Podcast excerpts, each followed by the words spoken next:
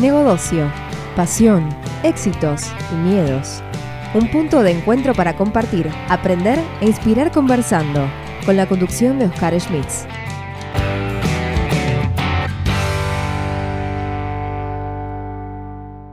La comunidad donde yo participo y somos poquitos, por ahora somos 150, 160, donde compartimos temas de coaching, de innovación y demás, y es una comunidad, o sea, es la sinergia y que todos pueden contribuir y hay un lema natural que es compartir, aprender e inspirar entre todos y nadie es mejor que todos juntos, es un lema puntual ahí adentro y co-creamos cosas nuevas y cosas interesantes. Ahora les voy a explicar por qué.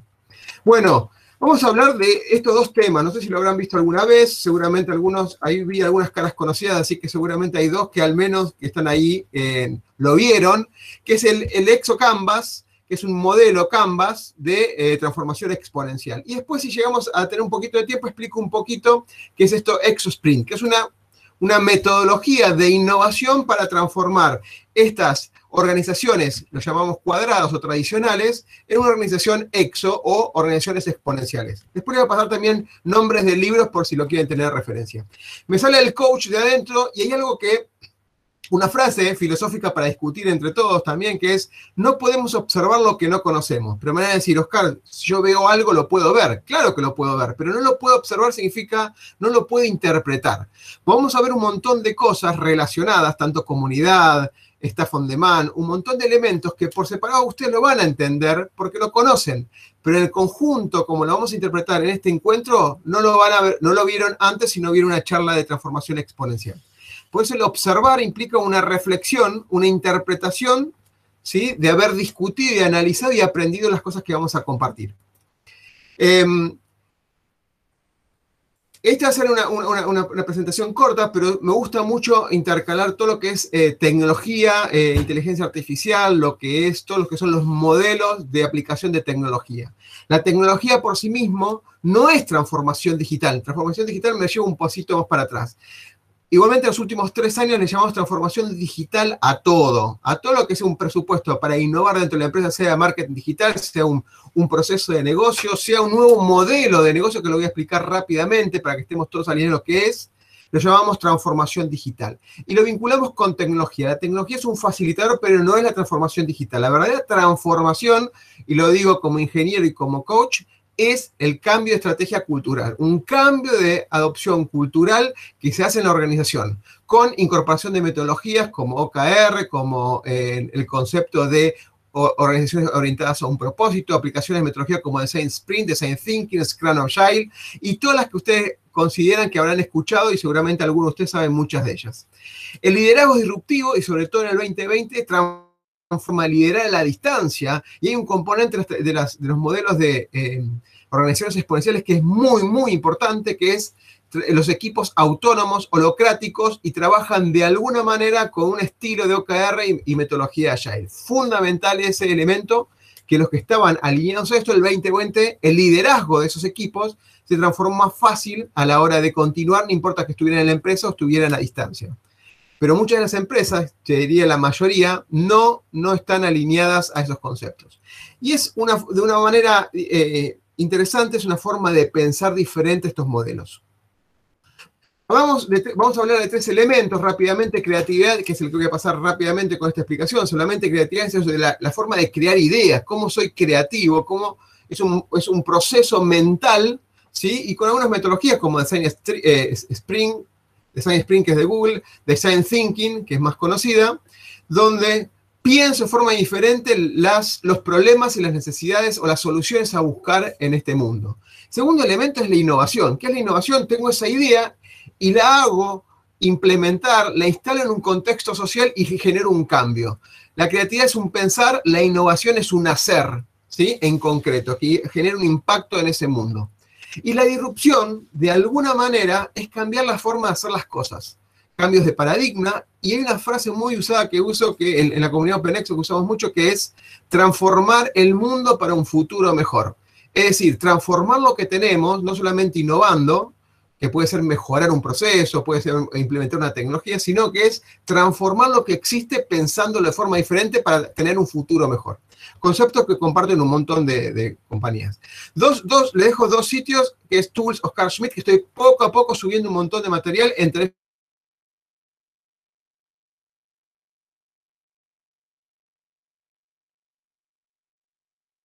porque seguramente van a querer eh, eh, leer un poco más. Y hay un blog particularmente donde yo escribo algunos pensamientos, hace una semana que no escribo nada, y hago entrevistas puntualmente a, líderes del mercado para seguir aprendiendo más en esas entrevistas. Y las hago públicas porque la idea es esa de la comunidad, ¿no? Compartir entre todos los conocimientos y crecer entre todos. Pensemos por innovación. ¿Qué es innovación? En este sentido es mejorar lo que ya está funcionando dentro de las organizaciones. Particularmente, cuando hablo de innovación, hablo de mantener el modelo de negocio. Ahora voy con ese tema. Mantener el modelo de negocio, tengo un modelo X y lo, lo mantengo el modelo. O sea, si yo estoy vendiendo limones en Tucumán, mantengo el negocio de vender limones. Si soy una, consultora de desarrollo de software, mantengo el modelo de venta y desarrollo de software.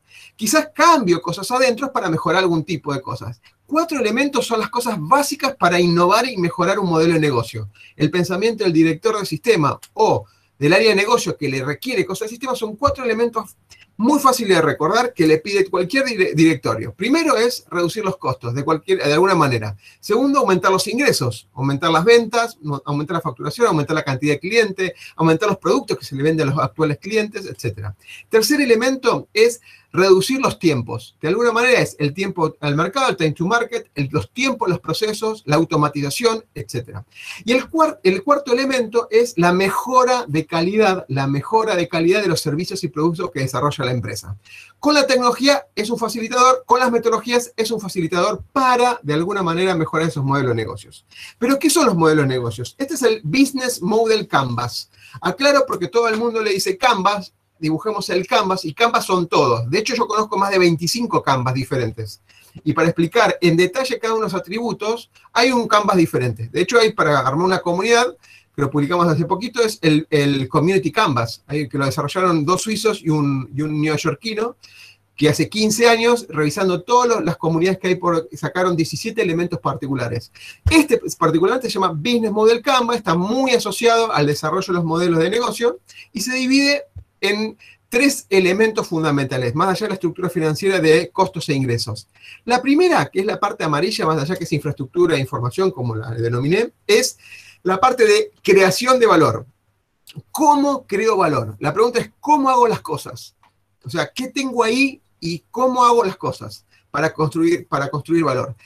Segundo elemento, es cómo genero valor, cuál es lo que me hace diferente, la generación de valor. O sea, yo tengo todo esto, los clientes, ¿cómo es que me distinguen? ¿Cuál es la diferencia que yo hago con respecto a la competencia, con respecto al mercado, con, respecto a lo que existe hoy?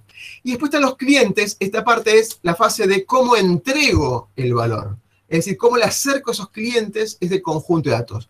Esta es la base mínima para cualquier emprendedor para montar su modelo de negocios. Todos en un momento decían, hay que armar un plan de negocio. Eso más adelante lo voy a explicar. No tiene sentido hasta que yo no construyo el modelo de negocios, valido los productos, ¿sí? genero un MVP que le cierre al cliente y hago las, las iteraciones a vida y por favor con un pensamiento Lean Startup o de metodología Lean para mejorar ese producto y poder entregárselo al cliente cubriendo esas necesidades que uno cree que es. Ese es un modelo donde de alguna manera el foco generalmente se pone en estos dos elementos. Estos dos, el círculo y el cuadrado, es otro canvas aparte, aparte solitos, que se llama Value Proposition Canvas, que es el, el canvas de la proposición de valor. ¿Cómo genero valor?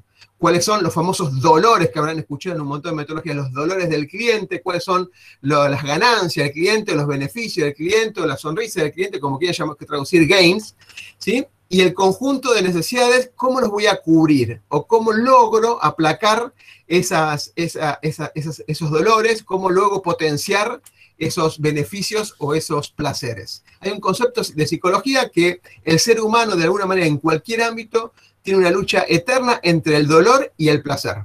Hay una, de alguna manera hay un balance de esto. Hacemos las cosas para mitigar el dolor y para aumentar el placer. Y eso tiene el sentido, lo que es el, en la parte de value proposition, más allá de lo que es cómo construimos esa, generación de valor.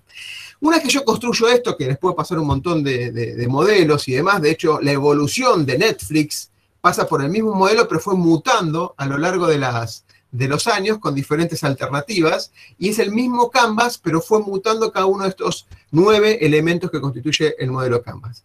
Para innovar hay diferentes alternativas, mejorando lo que, cómo construyo, buscando una diferenciación de valor, por ejemplo, un libro que ahora se me aparece en la mente, después lo voy a nombrar, es La Estrategia del Océano Azul, es una forma nueva, un pensamiento diferente de generar valor, en vez de pelear en un mar rojo, con las clásicas peleas precio, cantidades y nada más, eh, pensar en una estrategia de ampliar el mercado con algunas herramientas muy puntuales que propone el libro.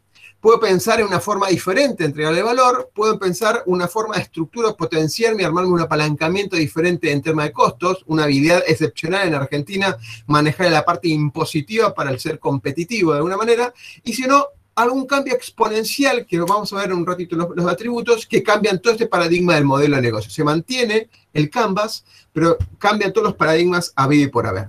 Preguntas para hacerme, preguntas. Yo sé para 22, pero tengo un documento que tiene más de 50 preguntas que son disparadoras. Porque a veces empezar con la hoja en blanco y tener el modelo ahí y dice, bueno, ¿cómo innovo si no tengo la experiencia? Acuérdense, no puedo observar lo que no conozco, no puedo observar lo que no conozco. Entonces, si al que no, no empecé a investigar, experimentar, eso le llamo aprender, es experimentar ese conocimiento en la práctica, no voy a darme cuenta qué cosas mejorar. No voy a darme cuenta qué cosas mejorar. Y este ahí, acá hay un bastión de preguntas que son disparadoras a la hora de decir, bueno, ¿por dónde podemos mejorar? ¿Sí? Eso después, si, quieren, le, armo un, un resumen del PDF y se lo paso a, a Paula o a Fernanda para que se lo puedan compartir a ustedes. Herramientas, ¿sí? Estas son las preferidas de alguna manera. Esto viene con el Business Model Canvas. Estos son la trilogía muy importante, seguramente algunos conocen, de Design Thinking, Lean Startup y Scrum Agile. De alguna manera, estos tres en conjunto, esto ya viene de hace un montón de tiempo, pero se potenció mucho en el 2020, porque de alguna manera esto es, el ABC para crear un área de innovación dentro de una empresa, mínimamente este es el Business Model Canvas y este es el Exo Canvas que ahora lo vamos a desarrollar paso por paso. Bueno, ¿qué ¿hasta acá preguntas? Porque vengo... ¿Preguntas? ¿Alguna? Pueden tirarlo en el chat directamente y yo las leo. Aprovecho para mandarle los links que les dije. Bien, no hay preguntas. Genial, vamos, avanzamos. Disrupción. Disrupción, como dijimos antes, es un cambio de paradigma, ¿no? Entonces creo algo nuevo que vuelve lo que existía antes obsoleto. ¿sí? En la cabeza le puede aparecer Netflix con Blockbuster, Kodak con Instagram, eh, Uber con, con el que se pelee, con el taxi, con remise, como quieran. ¿no? De alguna manera se creó algo nuevo y cuando yo digo algo nuevo es porque algo que no existía, porque todo lo que utiliza Uber en particular ya existía en el momento de la creación. Pago con tarjeta, redes sociales, una aplicación en un celular, pero creó un negocio un negocio pensando en los eh, atributos exponenciales. No creó nada nuevo porque no inventó algo nuevo, como podría ser el WhatsApp en su momento, que era un sistema de mensajería sin usar la mensajería tradicional como estaba ese paradigma, SMS. Pero acá Uber utilizó cosas, las juntó y generó un modelo de negocio por encima de los modelos de negocio diferentes. Y esa fue la disrupción que generó. Porque creó algo sin tener autos, algo sin tener choferes, algo sin tener, eh, por de alguna manera, una empresa en un determinado lugar, ¿sí? Más allá de las complicaciones legales que ustedes habrán dicho. Ahora, cuando yo hablo de disrupción, cambia el modelo de negocio. Si yo parto de esta empresa tradicional y quiero transformarla para generar un modelo de negocio diferente, esto no me sirve. Empiezo lo que se llama eh, eh, Edge Innovation, o sea, innovación en el borde empiezo a, quizás a meterme en la mini industria, quizás, y armo, empiezo a armar pequeñas eh, eh, modelos de negocio diferentes. ¿Cuál es un ejemplo característico? Es la cadena Hilton y cualquiera de las plataformas donde me permite la reserva en línea. La reserva en línea y todo eso es un modelo de negocio que si bien está vinculado con la industria es totalmente diferente, porque no solamente serviría para el Hilton, sino que serviría para cualquier hotel o para cualquier cosa en el mundo. Más allá que fue obviamente ustedes lo saben, impactaba el tema de turismo en el 2020 y en la actualidad. Entonces, acá viene algo clave para hablar de disrupción. Tenemos la línea, la línea amarilla es el pensamiento lineal. Estamos acostumbrados a pensar linealmente. Armamos un presupuesto y pensamos en un crecimiento del 10% hacia adelante, un 20%, ¿qué hacemos para aumentar en un tanto por ciento? Es un 10% es el ejemplo que, que voy a dar. Ahora, cuando queremos pensar en forma exponencial, lo vemos en el gráfico, pero no lo podemos asimilar mentalmente. No lo podemos asimilar porque no están preparados todavía, no están entrenados, las mentes no están, perdón, los cerebros no están entrenados, no están entrenados para pensar en forma exponencial.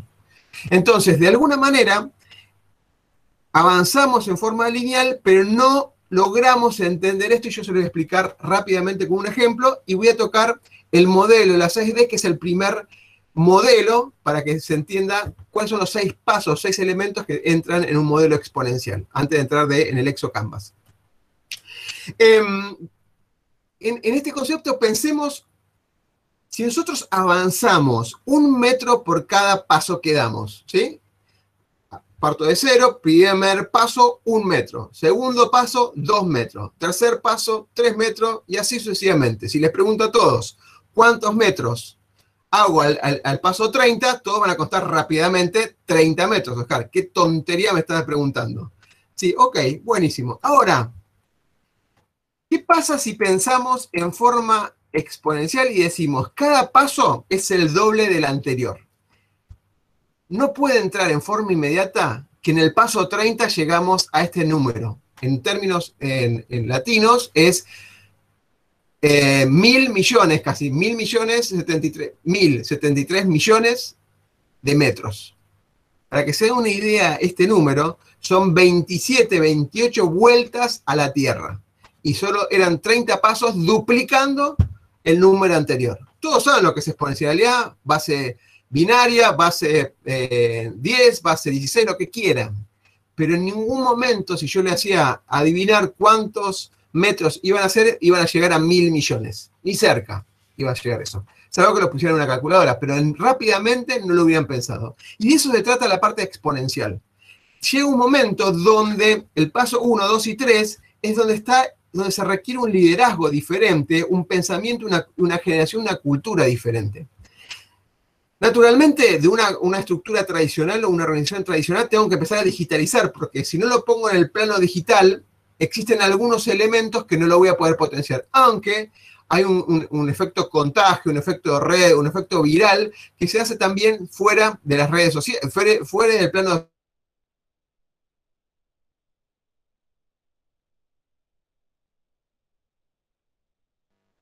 En el plano digitalización tengo elementos. Disculpa, se, perdió un, se perdieron unos segunditos de audio, se congeló la imagen. Si querés volver ah, 10 segundos atrás. Sí, genial. Así pasó. Si hay alguien de Telecentro, por favor, arregleme estos microcortes. Gracias. Gracias. Eh, empiezo de vuelta entonces en este modelo. Para pasarlo a este plano, a este plano de alguna manera, eh, este modelo tengo que digitalizar eh, los elementos. O sea, tengo que Netflix, ¿qué sería? Digitalizar esas películas en, una, en un almacenamiento en la nube, de alguna manera.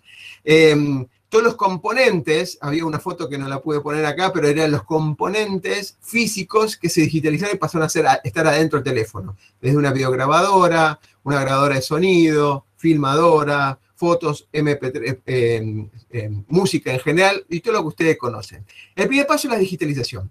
El segundo paso, que requiere mucho, mucho entrenamiento, es que el paso 2, que se está generando mucho esfuerzo para cambiar una mentalidad que la gente naturalmente dice, eh, venimos bien así, estamos creciendo a poquito. Pasa que en el paso 2, el avanzar en forma lineal le va a dar más eh, diferencia, más beneficios que hacerlo en forma exponencial. Porque el primer paso el primer paso del 1 al 2 exponencial requiere mucho esfuerzo, muchas adecuaciones, mucho alineamiento y eso es mucho esfuerzo. Se requiere un liderazgo diferente con un montón de metodologías. Y acá aparece el momento de la decepción. Muchos los líderes cuando generan esta transformación pasan por la D de decepción, donde caen y cortan la mayor parte de las, de las acciones. Si continuamos y logramos pasar este paso, aparece el primer punto de break-even o de punto de inflexión donde empieza la disrupción. Ese punto es el exacto donde el camino lineal de 10% al 10x coinciden. O sea, el valor agregado que me está generando, ahí coinciden. Pero a partir de ahí cambia todo. A partir de ahí empieza a potenciarse esos, esos tres elementos que, faltan. La dematerialización es todo lo que era físico pasó a digital. Ahí ya está.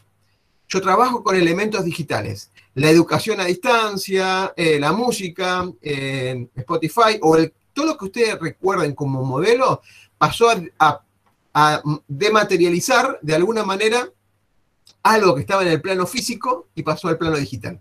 Y acá por, por completo está montado en un plano digital con todas las consideraciones que hay que tener.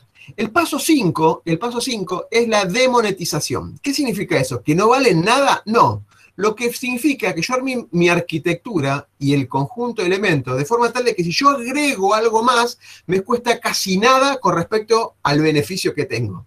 Vamos a dar un ejemplo. ¿Cuánto me costaría agregar hoy por hoy un cliente más a Netflix? Nada, porque ya está montada la, infraestructura. ¿Cuánto recibiría de Netflix por ese cliente que sumé? Supongo que fueran 5 dólares por mes, ¿sí? Por decir algo. Entonces, me cuesta 0,0001 dólar y gano 5 dólares. Eso es lo que habla de monetización de alguna manera. El agregar algo más, un cliente más, un recurso más, me cuesta mínimo, muy mínimo, tendiendo cero con respecto a lo que gano de ese recurso adicional.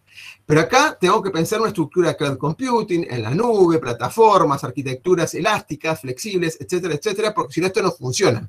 El pensamiento clásico es montar un data center con recursos limitados y cuando llega un tope, volver a montar o agregar eh, eh, hardware en particular, por más que esté virtualizando. Llega un momento que sea, está, está limitado. Y por último, viene la democratización. Cuando logro digitalizar todo, cuando logro que agregar eh, el, modelo económico, agregar uno más, eh, no me cueste nada, puedo lograr que cualquier persona en el mundo pudiera acceder a eso.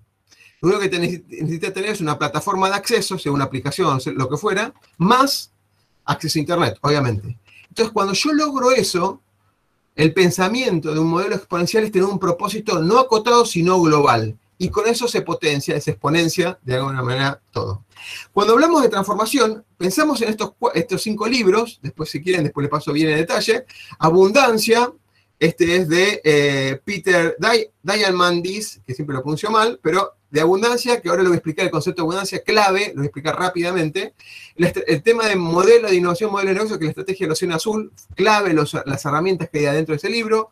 El, tercer elemento, Lean Startup, de Eric Ries, que habla no solamente del modelo eh, Canvas, explotado a su máxima expresión, sino del circuito de idear algo, experimentarlo y aprender de eso. Un circuito tan dinámico como rápido y da un dinamismo muy apoyado en lo que son pensamientos, todo lo que es lean, agile, van de la mano, ¿no? Es un pensamiento ágil. Y después vienen los dos elementos que seguramente, por ahí alguno, no sé si, si alguno lo leyó, por favor, que bienvenido que lo ponga en el chat, que sea organizaciones exponenciales de Salim Ismail en el 2014, ahora se está armando, estamos armando el, otro, el, otro libro, obviamente están, hay unos años mundiales en cuanto a esto, eh, de Singularity University, de, varias, eh, varias, universidades de, Europa participando en el foco de lo que vamos a explicar ahora en los atributos. Y después viene Exponential Transformation, que fue Francisco Palado el que lideró este libro. Tuve el honor de participar simplemente en un bloque, donde habla de los atributos, pero llevado a una metodología de implementación. Esto es como, de alguna manera, esto es el libro que te dice las reglas del fútbol, esto te dice cómo jugar al fútbol, y obviamente por más que tengas su libro, tenés que llevarlo a la práctica, porque si no, no sabes jugar al fútbol, ¿no? Leer un libro no alcanza, así que tenés que llevarlo a la práctica eh, en forma directa. Estos son los, cinco libros que les recomiendo leer. Pero particularmente, cuando hablamos de este tema exponencial, más allá del ejemplo que les di, el ser humano transforma, avanza y hace sus cambios culturales en forma lineal. Y la tecnología, la innovación, por más que sea aislada y no global, ocurre en, en un plano exponencial. Y entre este espacio y este espacio ocurre el famoso eh, teoría de caos, ¿no? De alguna manera, el, contexto buca, volátil, incierto, complejo y ambiguo ocurre en ese momento. Por eso me apoyo mucho en los atributos de lo que es coaching ontológico, eh, liderazgo ontológico, porque requiere mucho en los líderes equipos transformarse la forma de hacer las cosas, porque si no, pasaría como, acá siempre se hizo así, no me vengas a cambiar nada, y esto sigue lineal, grandes cambios, requiere grandes cambios al lado del ser humano, el ser humano se adapta. Imagínense todo lo que nos tuvimos que adaptar al 2020. Pensábamos que no era capaces, somos capaces. Y todo lo que nos falta todavía para, para cambiar en este 2021. El tema es que acá ocurre un liderazgo sobre el caos, un liderazgo sobre el contexto buca, importantísimo, que hay que saberlo de alguna manera manejar. Por eso hablábamos que la transformación digital o exponencial no es solamente tecnología, sino el liderazgo disruptivo y cambios de estrategias culturales. Bien, vamos a, al primer concepto. Desde los 90, todos los libros de management, todos los libros de management nos enseñan a manejar la escasez. ¿Qué es la escasez? El pensamiento de escasez es, tengo pocas cosas, sé más productivo, más eficiente y más eficaz. Entonces, yo tengo pocos recursos, poco presupuesto y poco, poco, porque es escaso, como el combustible, el petróleo, y pienso en eso, ese pensamiento de escasez. Y me entreno de, verán un montón de libros que hay atrás, no es una foto, desde eh, Stephen Covey, de Frey Kaufman, y Kotler, y todos los pensamientos de los grandes desarrolladores de, la gestión de los 90 hasta el 2000 más o menos, donde te daban un montón de técnicas y eh, pensamientos para manejar esta escasez. La abundancia recae en el, concepto de hay dinero en el mundo que se podría llegar a utilizar. Hay recursos en el mundo humanos que si, quizás no lo tengo acá en Argentina o acá en mi barrio, pero en el mundo hay recursos que se pueden integrar a mi equipo. Hay otros recursos de energía, en vez del petróleo, en el mundo que se pueden aprovechar. Y hay abundancia de eso el tema es que yo tengo que conocer cómo llegar a ellos y aprovecharlos. Y en eso se basa, en eso se basa el, eh. Aprovechar la abundancia de productos y de elementos que hay en el mundo. ¿Cuál es el elemento abundante hoy por hoy en el mundo? Todo lo que sean datos e información. La ciencia de datos, o sea, la explosión de estadísticas, eh, pensamiento crítico y de negocios del Big Data de datos, considerando, como hay ya un estándar que ustedes habrán escuchado un montón de veces esto, que la información que hay en el mundo, el 90% de la información en el mundo se, se almacenó en los últimos dos años. Entonces, abundancia de información y elementos digitales hay por doquier, hay que ver cómo lo aprovechamos. Y seguramente ahí ocurren un montón de pensamientos que lo que podríamos hacer. De eso trata el libro de Abundance, o Abundancia, donde en el 2020 hubo una explosión de videos, cursos, universidades que eh, entregaban o regalaban pequeños cursos, quizás te cobran la certificación, pero sí te daban un montón de cursos, y editoriales que regalaban un montón de libros, y apareció en el 2020. Si no estudiaste algo en el 2020, bueno, chicos, era el momento. Era el momento ideal para estudiar un montón de cosas. El gran tema acá, que por más que estaba disponible esta abundancia de información, si vos no lideras qué es lo que querés y cuál es el propósito en tu vida para a dónde focalizar tus energías, te parecía un montón de volumen de información archivando por un lado sin hacer nada. Porque tenías un montón de disponibilidad de cosas para hacer, pero si no tienes un propósito a dónde direccionar tus energías, no tiene mucho sentido. Energía. Estamos hablando de energía eólica y demás. Entre ellos es la energía solar. En teoría, seguramente me van a decir, es limitada porque se está desgastando el sol, pero en términos actuales es ilimitada. Entonces, de alguna manera no estamos utilizando ni llega al 5% de lo que podríamos llegar a utilizar de la energía solar. Hay crecimiento de los autos eléctricos, de hecho que tienen sensores fotovoltaicos, eh, digamos, con pintura, ¿sí? hay un modelo japonés que se está desarrollando, donde la energía eh, eh, solar es, digamos, abundante. Lo mismo ocurre con algunas integraciones en la salud y un montón de recursos, como dije antes, digitales que podríamos llegar a aprovechar. Obviamente hay que, cada, cada ámbito que uno necesita requiere un estudio diferente. Los atributos EXO son los que forman parte del EXO Canvas, que vamos a ver a partir de ahora. El MTP, Scales and Idea. MTP es el más importante porque se habla mucho de las organizaciones orientadas a un propósito, ahora lo voy a explicar. Scales son las iniciales de cinco palabras, Ideas son las iniciales de cinco palabras que componen los dos elementos que lo vamos a ver perfectamente en el gráfico. Primero, y esto es muy importante y, recaigo en esto porque es fundamental a la hora de armar, usar cualquier metodología habida por haber vinculada con la eh, transformación exponencial. Vivimos un contexto por lo general separatista, ¿no? El yo y ellos. No me voy a meter en temas políticos, ni religiosos, ni nada por el estilo. Naturalmente, el ser humano busca reconocerse a uno mismo y aislar el otro, identificar cualidades distintivas del otro porque tiene miedo a reconocerse como iguales. Es un tema para, con un buen café, ¿sí? Y, y, filosofar sobre este tema. Pero básicamente lo que busca el propósito extraordinario es que transformar el ellos y el yo en un nosotros. Lo que está acá abajo es la pirámide de Maslow, característica en vez de cinco niveles son tres niveles para acotarlo y, potencia el logro de la persona en el logro de la autoestima, la autorrealización, ¿sí? El logro, logré tal cosa, ¿sí? Ese logro se traduce en los conceptos que yo imparto, es el propósito extraordinario personal.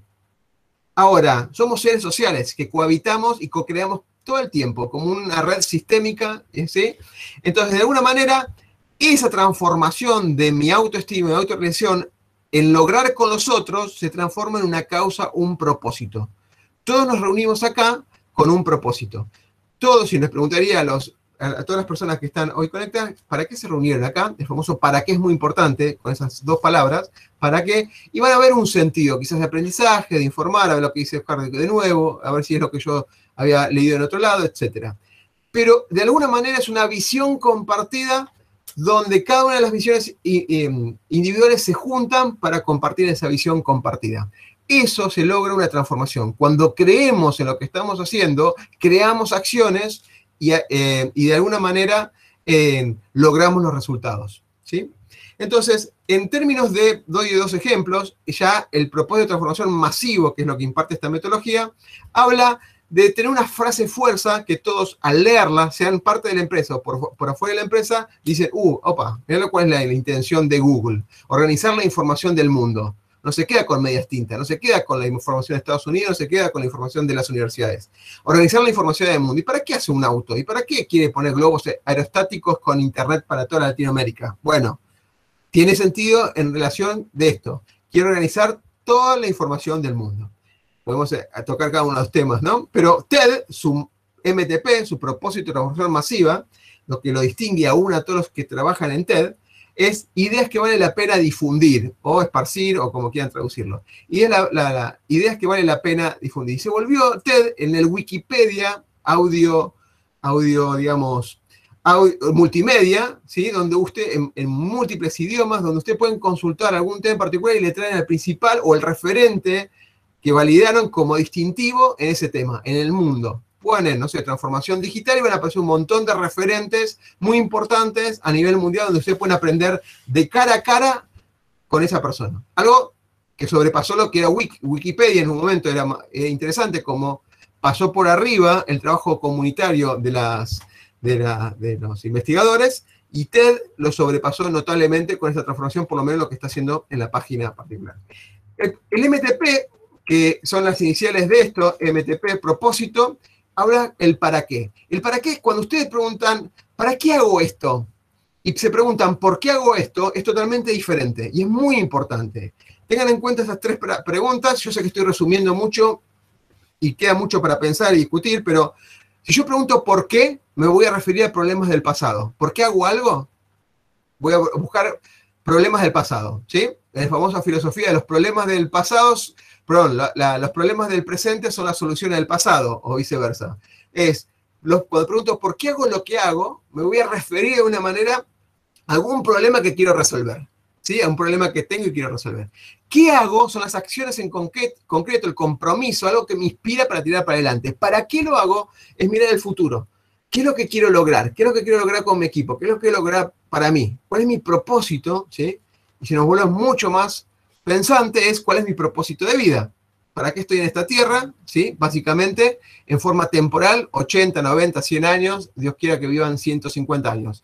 Entonces, ¿cuál es mi propósito? El para qué, hacia adelante. ¿Qué quiero que quiero lograr? ¿Cómo quiero trascender? Transformador porque no es una innovación y nada más. No, es algo que cambia la forma de hacer las cosas como venían haciendo. Algo que de alguna manera es poquito, pero va transformando. No tiene que ser un Uber, un Netflix. La parte transformadora es por ahí cambia de forma significativa el conjunto de personas que tengo alrededor. Y por ahí con algo que observe en otras partes del mundo, lo puedo transformar y transformar las vidas de esas personas. Masivo porque no me quedo acotado con algo en particular. Si pienso en el modelo 6D, algo que puedo hacer acá lo puedo expandir a nivel mundial. Si yo implemento un e-learning para la gente de Argentina, en particular en la universidad, lo puedo utilizar tranquilamente para sumar de alguna manera cualquier persona en el mundo que se quiera sumar a, este e-learning. Bueno, este es el modelo, el modelo eh, exponencial que la... Ah, mejor pongo acá. La abundancia, la abundancia de la información, la abundancia de la información es capturada por la primera línea, la primera línea que se llama Scales. Está de mano, ahora lo explico cada uno. Community, algoritmos, leverage asset, que es cloud computing básicamente, y engagement. Y la, forma de tomar esa abundancia y traducirla al modelo de negocios, al modelo de negocio, la implementación dentro de la compañía es eh, ideas. Esto básicamente es interface, dashboard, experimentos, autonomía y social. ¿Sí? Que eh, ideas, sí, perfecto. Yo porque a mí me tapa la parte de abajo, no digo la última, pero es social. Bien, implementación acá. Perfecto, vamos a uno por uno. ¿Qué es Staff on Demand? Staff on Demand, perdón, preguntas hasta acá, porque yo sigo, si no, muy emocionado. Estás, sos tan claro, Oscar, que, dejas a todos pero sin palabras, pero impresionante. Bueno, pero, pero lo que no se entiendo, haga duda, tiren, tiren la pregunta, no, no tengo problema, ¿eh? Preguntar cualquier cosa que, si digo, piensa que estoy diciendo una idiotez, que es posible. Sí, yo, hablo por. Oscar, eh, nadie levantó la mano. Daniel, dale, decime, decime Daniel. Eh, no sé, mi compañero, yo la verdad que eh, muchas de las cosas las había, había visto así, había cosas que me sorprendieron, pero se entiende bastante bien y es bastante claro. Lo que sí, obviamente, va a haber que inspeccionar en, las herramientas y, tratar de incorporar algún proyecto que, queramos hacer. Es la única manera, es la única manera. Fíjense que para, para implementar esto, me olvidé algo, gracias porque me hiciste recordar algo con la pregunta, es, para que esto sea exponencial no hay que implementar todo. Sí el MTP, el propósito, fundamental, pero con solamente dos de acá y dos del otro lado, dos de scales y dos de ideas ya alcanza para que sea exponencial. Con dos atributos de cada lado alcanza con que sea exponencial. De hecho, Netflix empezó con dos y dos, particularmente.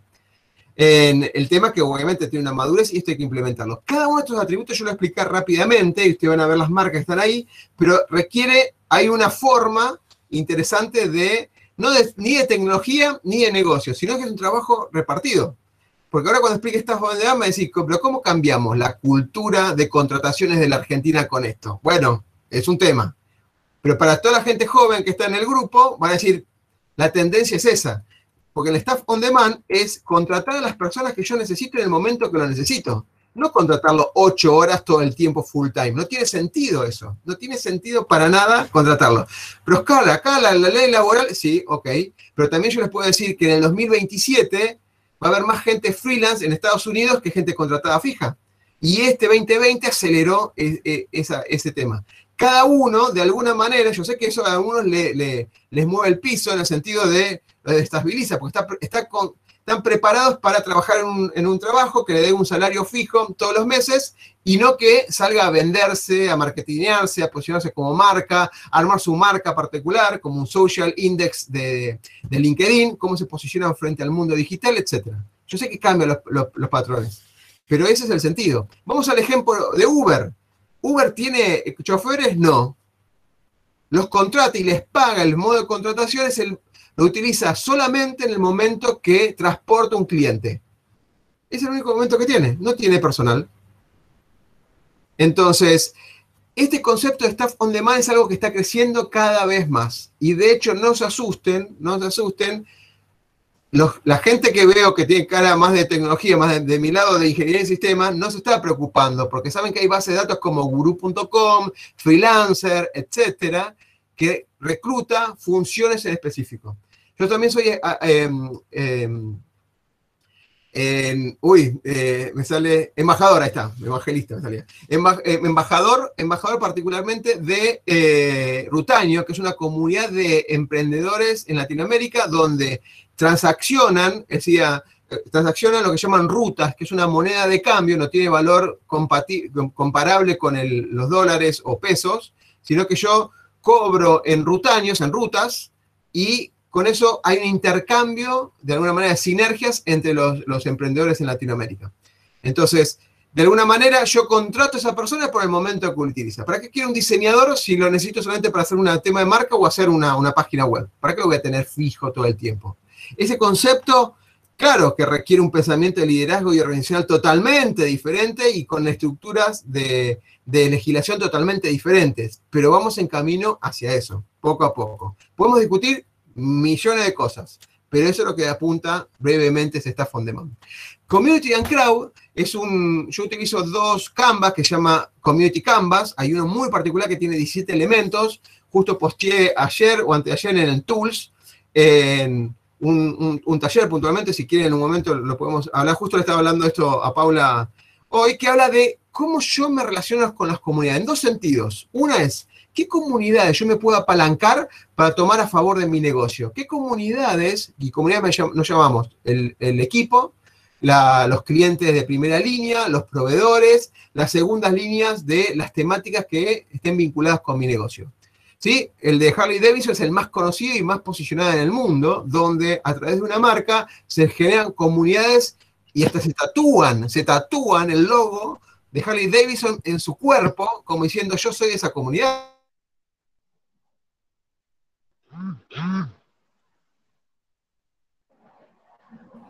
Oscar, Oscar, te perdimos, llegamos a ver esta comunidad y después aprovecho para, eh, decirte que hay algunas preguntas que ahí quedaron pendientes. Se congeló nuevamente el audio, sí. Voy a, sacar el cable de línea, voy, a, un segundo.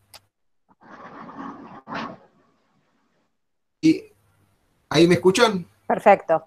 Bien, porque es, eh, pasa algo con el cable de línea y el Wi-Fi, así que vamos a intentar ir por acá. Ahí tenemos una pregunta, Judith, ¿qué ¿cuál es la pregunta? Eh, Judith, una pregunta. ¿Cuál es la pregunta?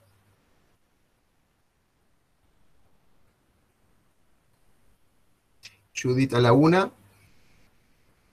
Judith a las dos. Bueno, es, escribilo, salí al aire, interrumpí directamente, no hay problema. Ok, vamos. ¿Cómo es el tema este? Hay un canvas de armado de comunidades. Obviamente las comunidades tienen que tener un propósito, yo se lo voy a recalcar todo el tiempo, pero tiene 17 elementos que hay que tener en cuenta. ¿Cómo se llama una comunidad? Puede ser una comunidad que empieza en un, WhatsApp, en un Telegram o lo que fuera.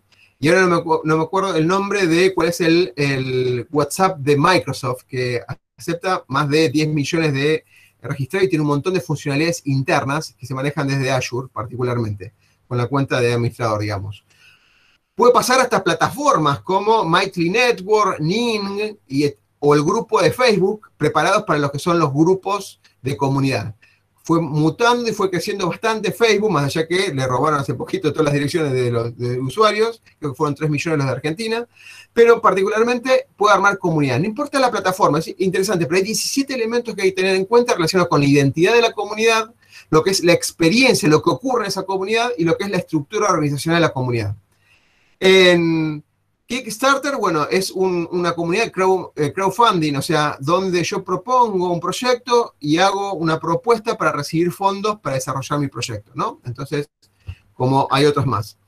Em, es muy importante lo de la comunidad porque te acerca a las necesidades y entender las necesidades de lo que está pasando. Lo, tradicional, que ya no ocurre más desde la época de Steve Jobs, es armo algo y lo fuerzo al cliente a comprarlo, o lo, lo fuerzo al mercado a comprarlo. Entonces, eso ya no ocurre más. Ya tengo que buscar un, proceso de Lean Startup, que ahora lo voy a explicar en, otro atributo. El otro elemento es algoritmos. Frente a la cantidad de información que existe, tengo que armar algoritmos, generalmente, generalmente, de inteligencia artificial, machine learning y eh, deep learning. La inteligencia artificial, acuérdense que estuvo desde antes de 1930 en los conceptos de tecnología de inteligencia artificial en ese momento. Hoy por hoy tienen Watson, tienen GPT-3. GPT-3 es lo último, lo último que hay inteligencia artificial, ¿sí? Donde hay interpretadores de, lenguaje, donde hay traductores, generaciones de contratos, etcétera, etcétera. Está trabajando mucho, es una comunidad abierta, GPT-3. Para entrar y, participar, bueno, hay que poner un formulario y esperar que te, acepten. Tarda un poquito, ¿no? Porque es bastante exclusiva. Pero es abierta, en un momento va a salir abierto como salen todos los modelos de inteligencia artificial para ser utilizado. Algoritmo es, si yo no tengo un algoritmo que me reduzca, me interprete, me organice toda la información, me voy a volver loco, porque yo no quiero toda la información, yo quiero esto particular que me sirva en, en particular a mí. En el caso de Netflix, me interesa lo que, lo que estén viendo todas las personas en el mundo, por regiones, por género, por edades, lo que fuera, porque en forma, esa, esa explosión, esa ciencia de datos aplicada a los gustos, a los comportamientos de las personas, hizo que cambiara el modelo de negocio Netflix. Fíjense que en un momento compraba películas a los grandes, a los grandes referentes de Hollywood y demás y después fue, fueron ellos mismos que fondeaban a productores a nivel mundial con una tendencia de contenido particular. No es que compra, producía cualquier cosa, sino que le decía que lo que tenía que producir.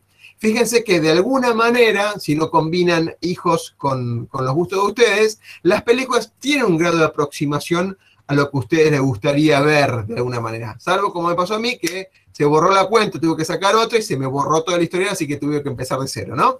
Pero el algoritmo apunta a eso, cómo interpreto esa gran abundancia de información para que le haga sentido a mis intereses del negocio. El Everett Asset lo dejo muy rápidamente porque esto seguramente es algo muy conocido por ustedes, que es el cloud computing en todas sus formas. O sea, es servicios de arquitectura e informática hace service. ¿sí? Entonces, muy importante el planteamiento, no es solamente algo en la nube, sino es una arquitectura, ¿sí? Kubernetes, DevOps, DevSecOps y toda una estructura alrededor de em, activos, activos eh, elásticos y flexibles, por decirlo más coloquialmente, que me permita no tener impacto si paso de un cliente a 100, si paso de 100 a 1000, ¿sí? O a un millón, obviamente. Engagement junto con comunidad para mí son los más importantes. No significa que siempre se puede implementar, pero engagement es lograr acercar al cliente a mi negocio, lograr eh, eh, acercar al cliente a mi emprendimiento. Y de alguna manera, con idas y vueltas, esquema de satisfacción, de participación, de involucramiento, de preguntarle, de hacer desafíos, de preguntarle pequeñas cosas en, total, en general, que el cliente, en definitiva, es la razón por la cual existimos como emprendedores y como empresarios, me vaya diciendo sus gustos qué es lo que le gustaría, qué cambiaría, qué mejoraría, por qué está dejando de usar mi, sistema, para qué se fue la competencia, etc. De alguna manera, ese acercamiento y con la información que pudiera en forma em, eh, honesta obtener del comportamiento del cliente, generar ese vínculo y armar el roadmap, que es, digamos, el plan de versionado de mi, de mi aplicación o de mi proyecto, de mi emprendimiento, de alguna manera. Algo que explotó fuertemente en los últimos cinco años con cualquier eh, filosofía o metodología de innovación, ¿no? Innovación y creatividad. Design Thinking es el más conocido, pero hay un montón más relacionadas. Bueno, ya hablamos de la captura de la abundancia. Y Judith, tenías la pregunta, es el momento. Judith. Y Mónica dice, ¿estas comunidades diferentes pueden tener los mismos nombres? Uber parece en dos, por ejemplo, con distinto logo. Claro, el tema es si podemos distinguir el propósito de cada una de las comunidades, ok. Por ejemplo, podemos tener un Uber latinoamericano, entonces el mismo propósito, pero en una región. Tenemos el Uber internacional, que es el mismo propósito, pero a nivel regional. Hay cosas distintivas, ¿sí? En Latinoamérica yo soy un abanderado de defender un montón de las acciones en Latinoamérica, por más que pelee mucho con mis amigos de Europa y Estados Unidos. Pero tenemos un potencial enorme que a veces no lo estamos viendo para explotarlo notoriamente. Puede tener el mismo nombre. El tema es que si la persona no puede distinguir cuál es el propósito de valor o el propósito extraordinario MTP de cada una de ellas, lo va a confundir. Y eventualmente no va a poder distinguir entre una y otra. Judith, apreté sin que dice, perdón, estoy viajando. Bueno, no hay problema. justo estamos reclamando todo, Judith, Judith, que hable, pobre. Bien, ahí vamos. Ahora, capturamos la abundancia y ahora tenemos que transformar en elementos internos nuestro modelo de negocio. Entonces, pasemos por la primera. La más conocida es interfaces. ¿sí? El mundo de las interfaces. ¿Cómo ese conjunto de, información o de datos genera interfaces para interconectarlo con todas las plataformas o con todo el modelo de negocio o con toda la parte de creación de valor de mi eh, emprendimiento o de mi empresa? Estas interfaces es un concepto que empezó con web services, podemos hablar ahora de APIs y podemos hablar de microservicios. De alguna manera, yo tendría que empezar a conectar fuentes de datos con microservicios. Hoy por hoy el Estado Nacional es un proyecto que empezó hace cinco años. hay un, conector, de alguna manera, que es una interfaz que conecta todos los servicios de los diferentes organismos públicos. Se está reconectando fuertemente y se llama Interopera. Entonces, cada uno de los organismos públicos monta una, bandeja, digamos, una, conjunto de librerías públicas que puede utilizar los otros. Por ejemplo, Renaper podría, ¿sí? esto no tengo confirmado, pero podría em, publicar de manera abierta las eh, consultas de referentes de, datos de, nuestro, de cada uno de nosotros, ¿no? estos 45 millones de, argentinos, particularmente. Interfaces de interconexión. El, la tendencia esto, la tendencia de esto es que los, los modelos de negocios empiecen a interfaciar y esté bien, bien esquematizado este esquema de lo que no tengo procesando acá adentro, lo busco afuera, a través de una interfaz segura, ¿sí? A través de una interfaz segura con todos los recaudos de por haber. Imagínense, no sé si conocen la plataforma que se llama Zapier. Zapier es la, plataforma más conocida de interfaces entre diferentes aplicaciones donde yo puedo eh, armar una, una, interconexión de una planilla de Google, un datasheet de Google, e interfaciarlo con eh, Trello o con un mail o con Gmail. O sea, cada vez que me pone un registro en, por ejemplo, si fuera una base de datos de un cliente, me cargo un registro y termino de cargarlo, automáticamente me puede generar un mail de bienvenida de ese registro de cliente que yo cargué. Esas interfaces hoy por hoy existen. Hasta cierto, tanta comunicación es gratis y después, después de cierta cantidad de comunicaciones hay que pagar un fee mensual. Pero existe hoy por hoy. De hecho, viendo Apple, fíjense que Apple, sí. La interfase vendría a ser, em, eh, viste cuando entras a alguna página y te, y te pregunta, como una máquina, em, si necesitas algo. A ver, ¿cómo? Dame un ejemplo. Eh, por ejemplo, si vos vas eh, a una página de, de Garbarino o Frávega, viste que te sale como una... Un chat. Un chat, ¿Ah? Sí, exactamente un chat y te pregunta si necesitas algo. Claro, ahí, ahí, ese no es, eso es un chatbot, ¿sí? De alguna manera, es un chatbot que yo puedo hacerle consultas. Algunos es un conjunto de if anidados, ¿saben lo que estoy hablando, no? Conjunto de preguntas ya prefabricadas y contestan lo más parecido. Hay otros que no. Es un machine learning que a medida que aparecen las preguntas y no están previamente documentadas, hay intervención humana, por más que no lo veamos, que hace aprender ese modelo. Lo hace aprender una vez, dos veces, tres veces, y ya cuando quedó aprendido, eso ya quedó como armado el mapa neuronal de posibles preguntas y respuestas frente a eso. Eso es un chatbot. ¿Es una interfaz? Es una interfaz, porque la abundancia de preguntas que existe de posibles alumnos, por ejemplo, en la universidad, frente a preguntas, ¿qué va a ir a consultar la base de datos interna. Totalmente de acuerdo. Pero primero es una captura masiva de los datos, interpretación con Machine Learning de las posibles respuestas. Totalmente. Eso es una interfaz. Pero en particular es un chatbot. ¿sí? Después yo les voy a pasar, hay, en mi canal de CXO eh, hay más de 2.000 videos de los cuales hay un montón de inteligencia artificial, entrevistas. Me encanta hacer entrevistas. ¿eh? No soy entrevistador, no soy periodista, pero me encanta hacer entrevistas con, con referentes del mundo porque es la única forma que a ellos, ellos me dan un sí para, para que sean entrevistados y yo aprendo mucho de las preguntas que en el ida y vuelta. Que no habría otra manera, otra manera de hacer la pregunta a autores o a referentes mundiales que de esa manera. Nada, es un, un hobby que tengo de hace mucho tiempo, casi 10 años.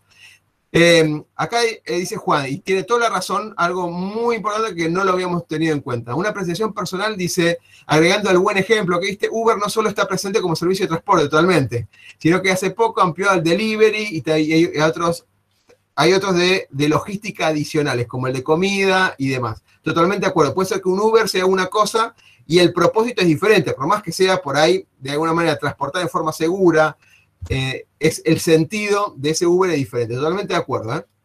Eh, Mónica dice a eso iba, es decir, el, no, el nombre no es el trademark y pierde esa parte de identificación y marketing de la marca. Claro, Hay una cosa que le da Uber, es decir, esto se encarga, obviamente que Uber no va a ser, no va a vender jugos, no va a, no va a ser jugos, está claro, hay un concepto dentro de Uber, logística, transporte, distribución, ya está asociado a eso, ¿sí?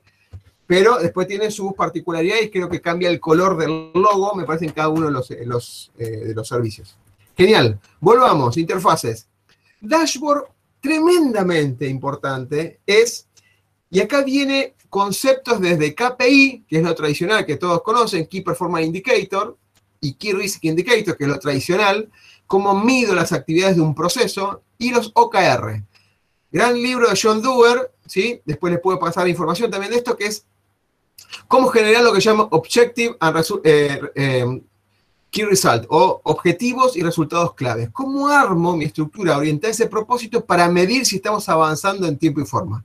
Lo que puse acá es la estrategia de eh, Kaplan y Norton, muy clásica de los 90, que hablaba de un dashboard tanto de proceso interno y aprendizaje como impacto en el cliente financiero. Este es uno clásico, de los 90 viene, ¿sí? Pero lo nuevo, a partir de 1999, con John Dewar, que es un consultor que este, este, este, este los OKR los inventó ya me olvidé el nombre, el referente de Intel, y John Dewar lo implementó como consultor en Google y a partir de Google lo explotaron hasta el día de hoy que lo están utilizando casi todas las empresas de tecnología y las que manejan un dinamismo importante con sus equipos de trabajo. Para todo esto, dashboard es, obviamente, medir bien cómo me doy cuenta que estoy avanzando hacia los objetivos, ¿sí? cómo estoy logrando los resultados claves, medibles a ese objetivo ligado con el propósito, ese sería el, resumen, pero usando plataforma de visibilidad. ¿sí? Ustedes seguramente conocen mucho, Jira es una de las plataformas relacionadas con lo que es eh, Scrum, Agile, Scrum, en cuanto a desarrollo, pero pueden usar un montón de tecnología. De hecho, la plataforma de Google es gratis y es una de las que más se utilizan, o por ahí no la conocen, pero se llama eh, Data, eh, Data Studio de Google, que es una plataforma de BI abierta, basándose, pueden acceder a base de datos, a datasheet y demás, y trabaja de lo que ustedes ven si entran a cualquier herramienta de visualización de estadística y tendencia y crecimiento de hit y demás que usa Google, se hace en esta plataforma. Ponen Data Studio Google y lo único que necesita es una cuenta de Data Analytics, ¿sí? De, no, de Google Analytics, perdón. Necesita una cuenta de Google Analytics. Si tienen una cuenta de Google Analytics, pueden acceder gratis a esto. De hecho, el gobierno de la ciudad utiliza esta plataforma en un montón de las visualizaciones que tiene hoy por hoy, sin pagar un solo peso, no hay que pagar un solo peso. Por eso, acá la parte inteligente de decir, no tengo plata, no tengo esto y más, es una cuestión de pensamiento de escasez. Hay un montón de productos, y conozco un montón, ¿eh? Montón de productos porque los pruebo todo el tiempo en cuanto a diferentes esos elementos que estamos viendo hoy. Fundamental es esto del dashboard. Segundo elemento es, si yo, si yo quiero, no sé lo que va a pasar, porque esto es mundo cambiante, no puedo planificar un pensamiento cascada de acá a lograr algo eh, a un año o a, seis meses, porque el, o bien los usuarios o el contexto o el cliente no me puede definir exactamente lo que quiere, y yo tengo que ir jugando con una experimentación donde tengo una idea de lo que interpreté, lo que me dijo el cliente, la experimento, hago un modelo, ¿sí? o, un, un, arquetipo, ¿sí? Lo, se lo muestro al cliente y voy iterando de alguna manera donde está la idea, mido el impacto y aprendo de eso. ¿Qué es aprender básicamente? Creo que lo tengo acá. Sí. Aprender básicamente es ver si lo que esperaba es lo que impactó en el cliente o en mis usuarios o como el, target de, referencia puntual y ahí decir, no, la verdad, esto no sirve. O de todas las opciones de menú que le di, solamente le interesó estas dos. Entonces hay un concepto muy interesante que se utiliza acá que es pivotear. Es decir, en base al feedback medido que tengo y aprendí de eso, pivoteo y digo, bueno, hago solamente esto, cancelo lo otro o directamente cancelo el proyecto porque no tiene sentido. ¿sí? Entonces la experimentación lo que ayuda es cuando no tengo, eh, no tengo en claro, no tengo en claro lo que necesita del otro lado. O por ahí él lo dice, pero a veces no lo dice tan bien. Y ejemplos, preguntas, tengo un montón. Primero es si la persona necesita eso. Segundo, si lo va a pagar y cuánto va a pagar por eso. ¿Sí? Es preguntas básicas. La, otra pregunta es preguntarnos si en base a lo que va a pagar y por lo que va a pagar, ¿yo puedo hacer algo? O sea, o lo puede hacer la competencia. A mí me cuesta más. Entonces, ese pensamiento es una experimentación porque quizás lo que necesita no es lo que está queriendo. ¿sí? Es también un concepto muy, muy, muy discutido ¿sí? en, el momento de experimentar esto. dijo algo, pero en realidad necesita otra cosa. Y seguramente los que están acá de sistema y desarrolladores habrán vivido un montón de estos temas, ¿sí? De un lado para el otro. Fundamental es no asumir nada y experimentar rápidamente, equivocándose lo más rápido posible, al menor costo posible. Son eh, principios básicos de Lean Startup. Modelo de negocio dije en su momento, y el business plan. Si yo hago un business plan, sin antes validar con el cliente lo que necesita y lo que voy a producir, es como chocarse tal cual como esta experimentación de Dummies. Entonces, lo que yo tengo que hacer es no armar un, business plan, modelar un esquema de design thinking, experimentar el producto y cuando logro un MVP, mínimo producto viable, lo mínimo que necesita el cliente, ahí empiezo a cerrar mi modelo de negocio. Ese modelo de negocio que hablamos antes. Cuando termine de modelar ese modelo de negocio, acuérdense que todo lo que ponga ahí, hasta que lo vea el cliente, son hipótesis. Todo lo que piense, por más que investigué, eh, busqué las comunidades, logré tener cercanos referentes sobre el tema, expertos en el tema, lo que fuera, todo lo que ideé, todo lo que armé, hasta que no lo toca el cliente, lo ve el cliente, lo usa el cliente, son hipótesis. ¿Sí? Como investigación operativa, lo habrán visto en la universidad, como investigación operativa, son todas hipótesis hasta que lo valido con la experimentación. Cuando lo valido con la experimentación, ahí me doy cuenta si impacta o no impacta y si el modelo de negocio es como yo dije que iba a ser. Cuando tengo eso validado, recién ahí, recién ahí, armo un, plan de negocio.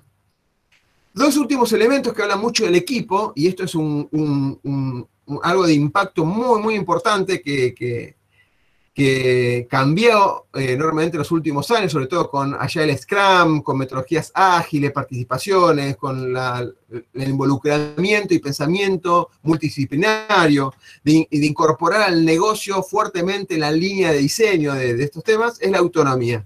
Autonomía y holocracia son dos palabras por ahí que se empezaron a utilizar fuertemente en los últimos tres años, fuertemente, donde trabajando con un sistema de OKRs donde se definen los objetivos y cómo se van a medir, eh, no es necesario tener un líder. De hecho, los Scrum Master pueden trabajar con varios equipos, pueden funcionar como PM, yo sé que no es lo mismo, pero para dar una, idea más, más, más, global, manejar varios equipos de trabajos autónomos y holocráticos, de alguna manera.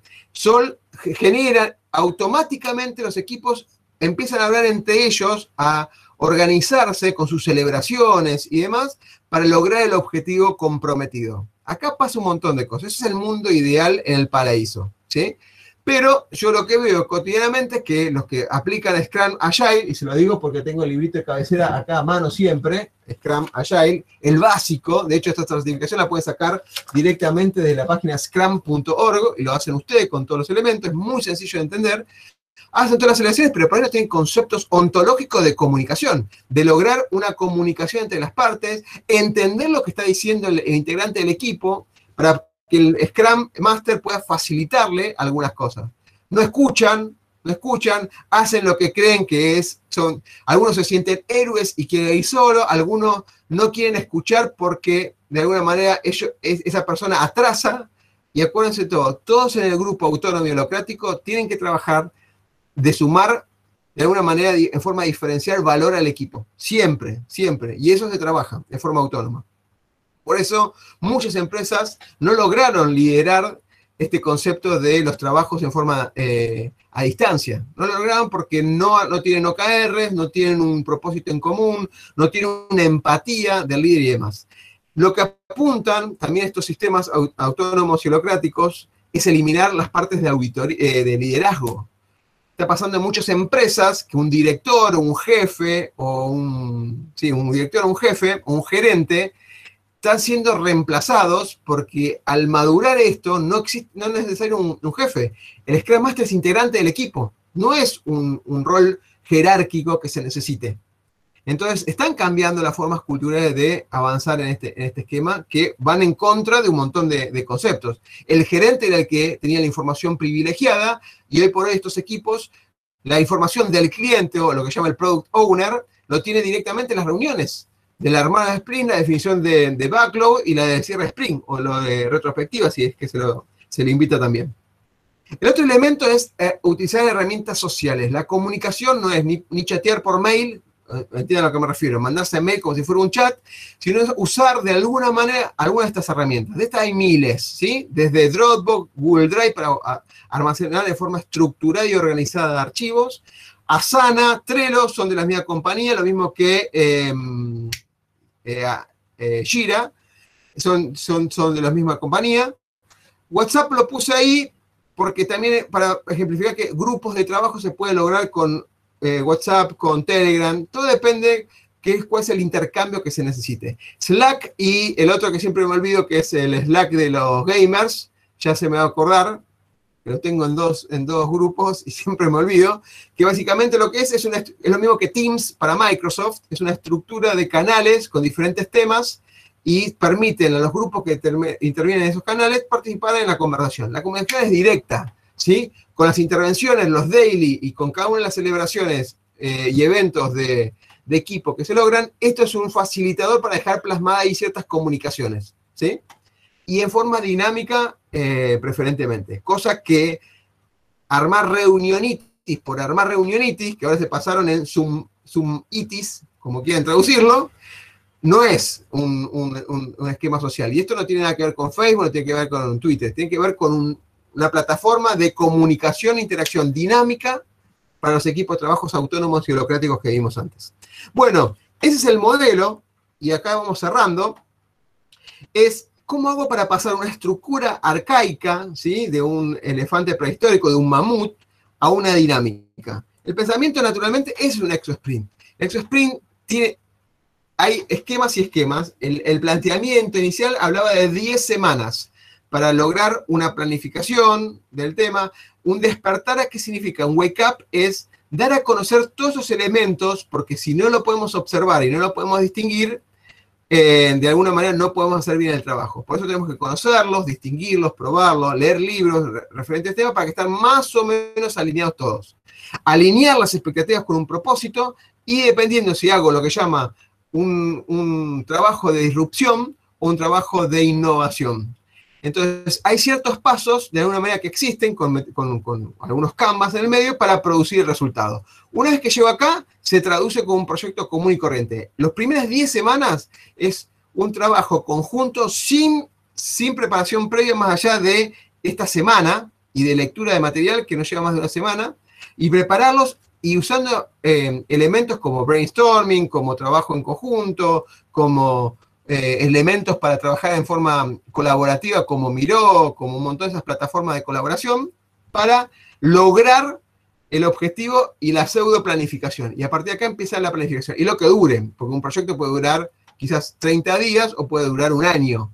en definitiva, se tienen claro dónde quiere ir, cuáles son los resultados que puede lograr. Esto es un libro impresionante y hay una metodología interesante. No escapa que se puede hacer con otras, otras metodologías que de hecho se están usando, lo que es Design Thinking, Lean Startup y uh, Agile Scrum son la trilogía famosa que se utiliza también para acercarse a, esta, a este esquema de trabajo. Entonces, de alguna manera, yo con esta metodología o las que yo les dije, esta trilogía, transformo una organización con un pensamiento cultural y un liderazgo particular en una innovación del modelo de negocio, si lo hago por acá, o una disrupción del modelo de negocio, si pienso en, la, en el borde de esta, del modelo de negocio. En este caso cambia mi modelo de negocio, en este caso se mantiene el modelo de negocio.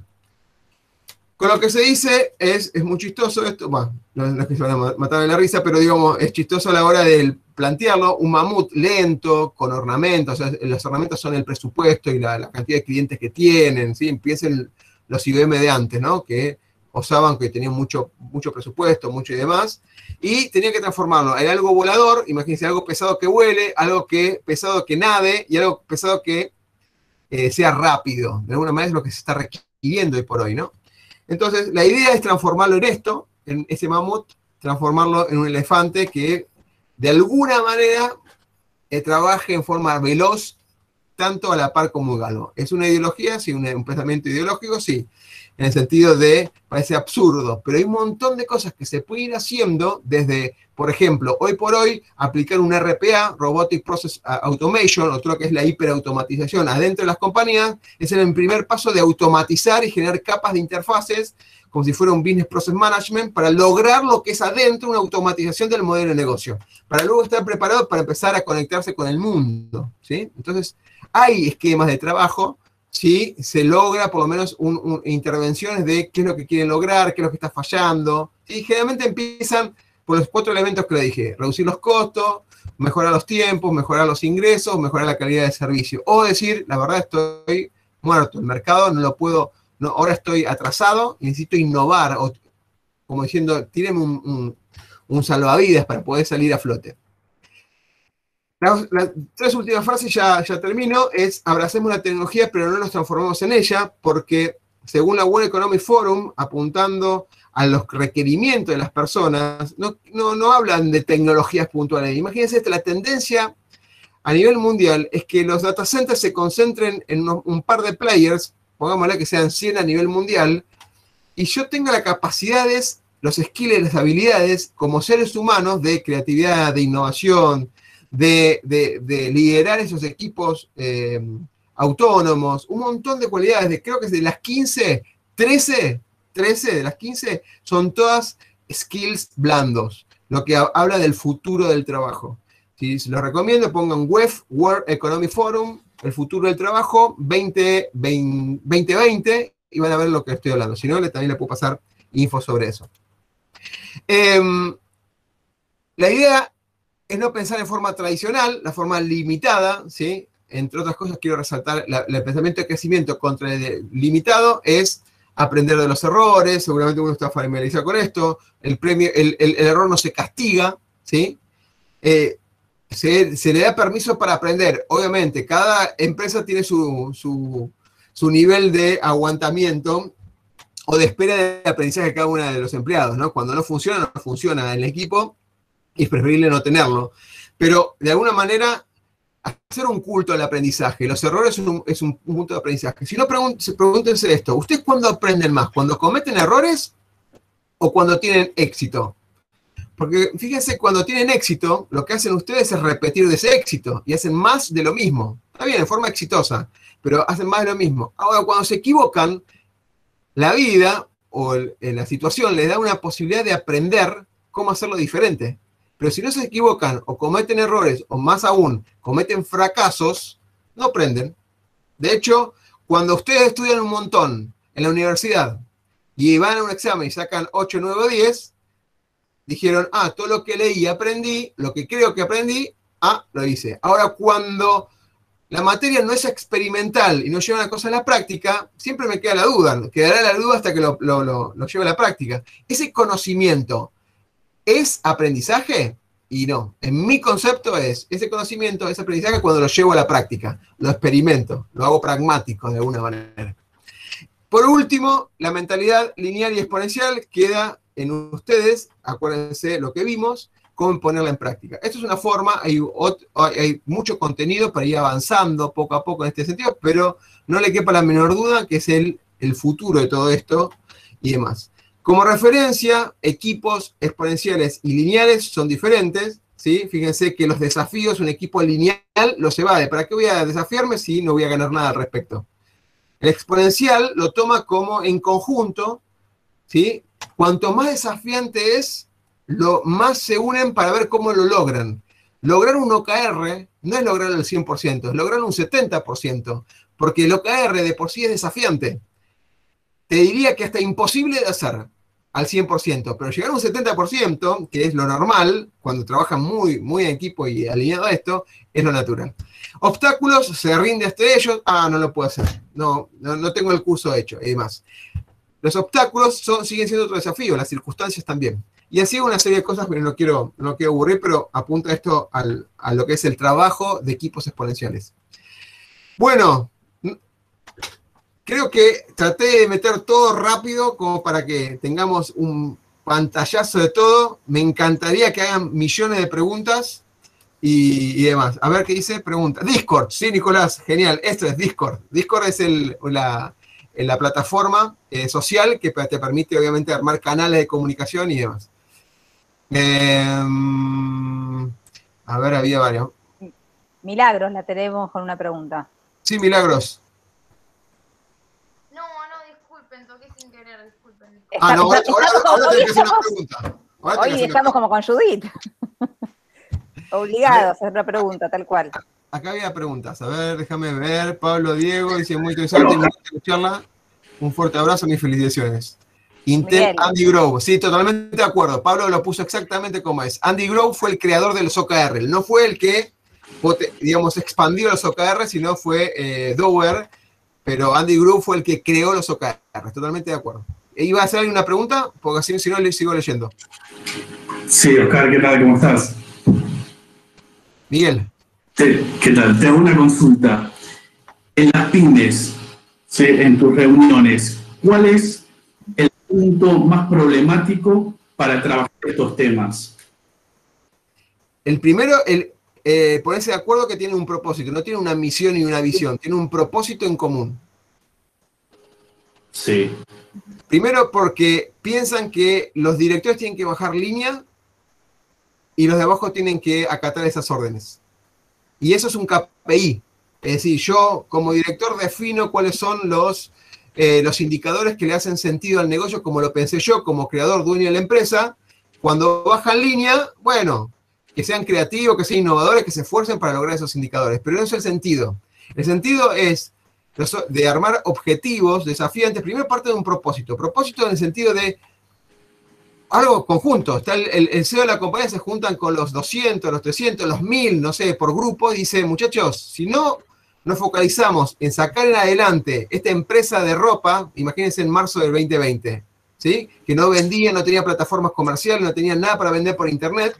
Muchas de las empresas no tenían eso, de que vendía ropa, vendían en la calle con comercios al público, ni siquiera tenía armada su logística para hacer las entregas.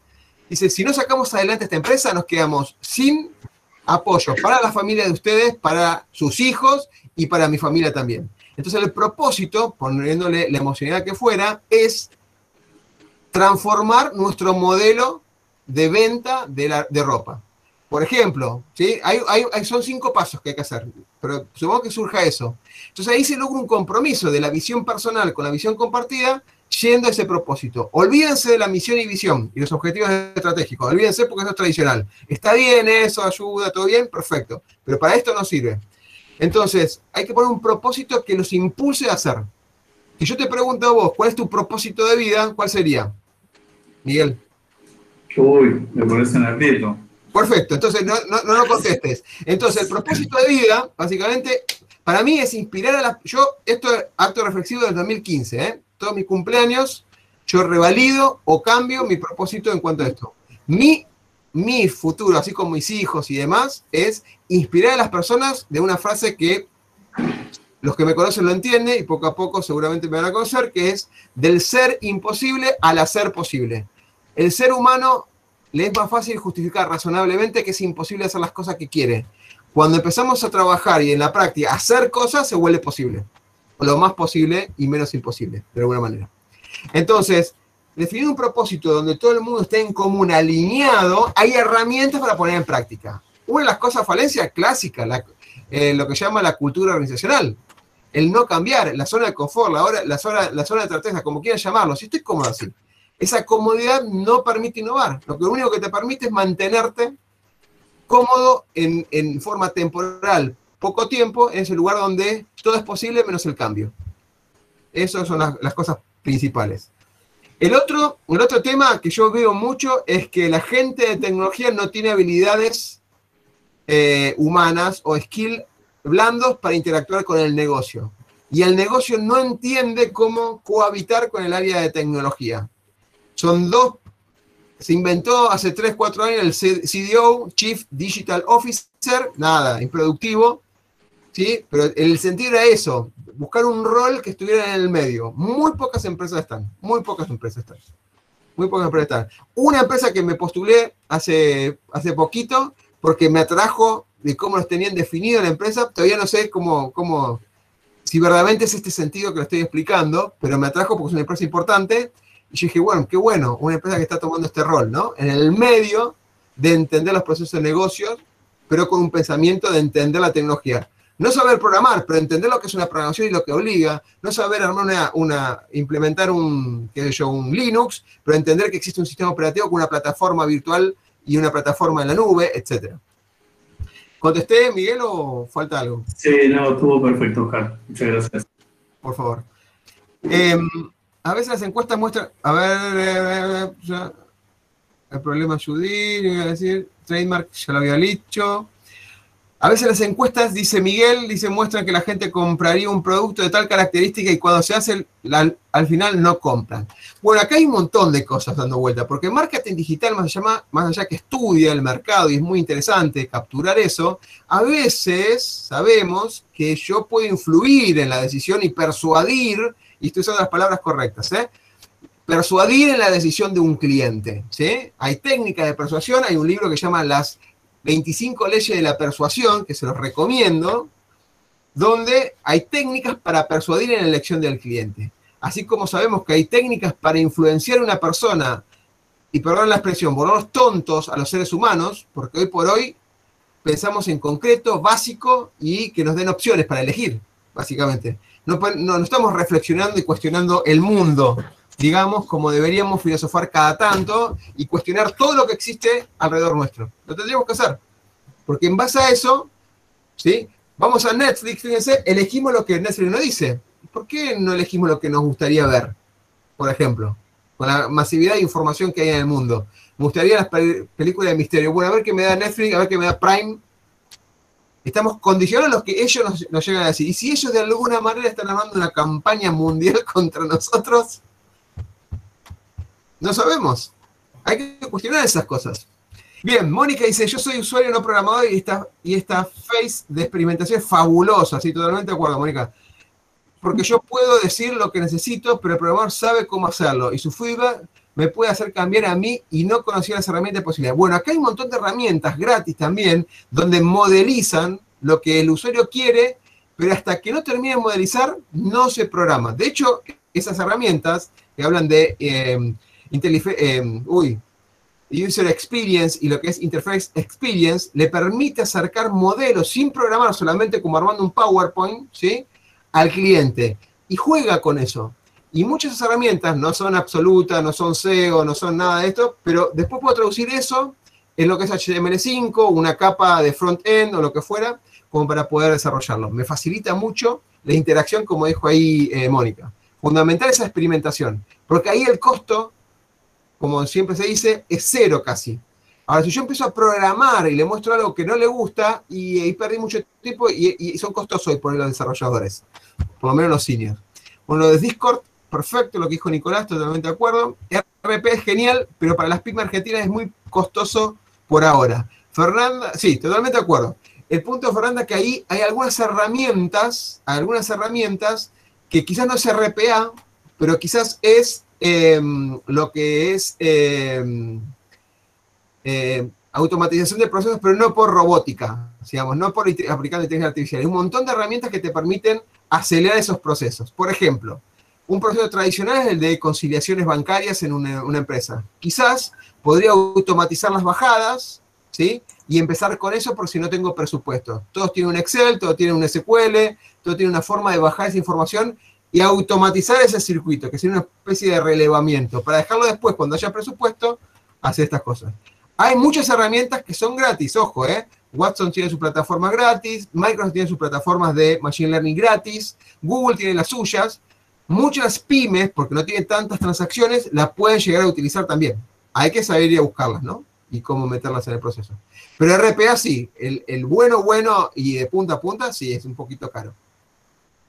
Eh, pero si encontramos un RPA a service, yo pagaría solamente por lo que, lo, que use. Y hay algunos productos que son en esa línea. Mónica dice, depende del costo de los errores.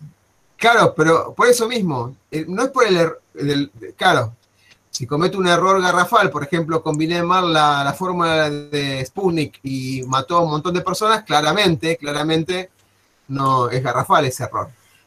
Eh, pero se aprendió que hubo un control de calidad que no hice de alguna manera. Seguramente aprendió eso. Por favor, ¿podés volver a, a poner la última slide? ¿Cuál- ¿El último cuál es? ¿Este? Sí. Después, si quieren, les paso esto. Se lo paso a Paula que, o a Fernanda eh, un, un PDF con los slides ahí. Por favor, puede ver. Sí, ya está. Exponencial versus lineal. Genial. ¿Qué pla- qué va a ser este resumen? Impecable, Oscar. Gracias, Germán. Germán es suyo. Es un genio también. Germán, hemos hecho varias cosas juntos. Excelente, Oscar. Carolina, súper clara e interesante. Excelente la exposición. Bueno, gracias, chicos. No me tienen preguntas, hagan, ¿no? Lo otro después. Así como Uber Taxi se copió, hurtó. Pero, a ver, esto de hurtar, de vuelta, hurtó, plagió la plataforma, bueno, ahí podemos tener filosofía, discusión. Si yo tomé la idea de un lado, a ver, la pregunta es, ¿qué cosas ustedes crearon nuevas que no fue copia de algo que ya conocen? No hay forma. Si yo le digo un perro verde con un cuerno, un unicornio que se parece un perro verde de cinco patas, todo lo que van a pensar ustedes, cada uno va a ser un perro que conocen, le agregan una pata, lo pintan en su verde que conocen y le ponen un cucurucho en la, en la frente.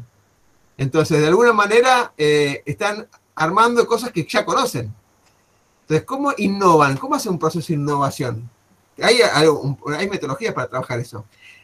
El tema de la copia es llegar primero y mantenerse líder en este mercado. ¿Quién fue el primero en, pantallas táctiles? Naturalmente Apple, pero después Samsung, con una estructura de copiado, que China y demás temas aceleraron, ellos innovaron en la, parte de procesos, no en la parte de creativa. De hecho, fíjense lo que es la rivalidad Cisco y Huawei. ¿Ustedes piensan que Huawei está innovando mucho más? No, está siguiendo los pasos de Cisco y está mejorando lo que el mamut de Cisco, en el sentido fi- filosofal, digamos, ¿no? empresarial, no lo puede hacer. Huawei tiene artilugios para moverse más rápidamente un Cisco. ¿Dónde ponen las oficinas Huawei? Búsquenlas. A unas cuadras cerca de Cisco. ¿Por qué? Porque el que ya logró la estrategia de marketing, dónde posicionar las oficinas, la hizo Cisco. ¿Y qué hace Huawei? Se copia. Es muy inteligente. O sea, ese deshonesto, bueno, hay que ver el tema de los valores, ¿no? En cada caso. Habilidades socioemocionales, totalmente. Socioemocionales intrapersonales, interpersonales, los famosos 12 inteligencias. Si no conocen, se los paso también. Hay 12 inteligencias puntuales que engloba eso. Pero les recomiendo poner Web Economic Forum 2020 y las habilidades que requieren del futuro del trabajo.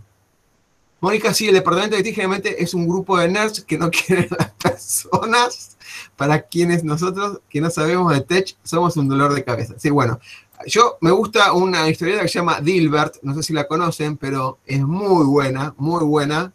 Y Dilbert tiene un pensamiento diferente de los usuarios. Pero bueno, nada. Cada uno está en su mundo, ¿no? No hay forma hoy por hoy de avanzar en un propósito en común si no trabajamos co-creando. Cada uno tiene su parte. Cada tiene su parte.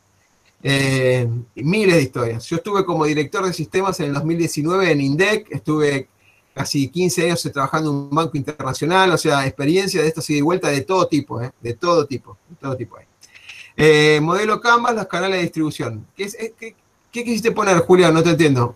Mo- model Canvas no existe. Modelo Canvas es Business Model Canvas.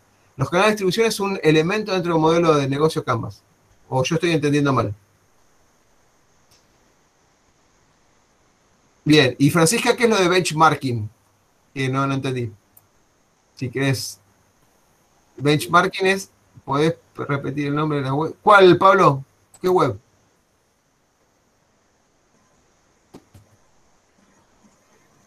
Ah, Francisco, ahora te entiendo. Copiar e innovar, totalmente. Claro, sondeo mi competencia y veo cómo genero yo valor con, primero que si lo puedo copiar, o sea, hay un concepto de los 90, barreras de entrada a ese negocio.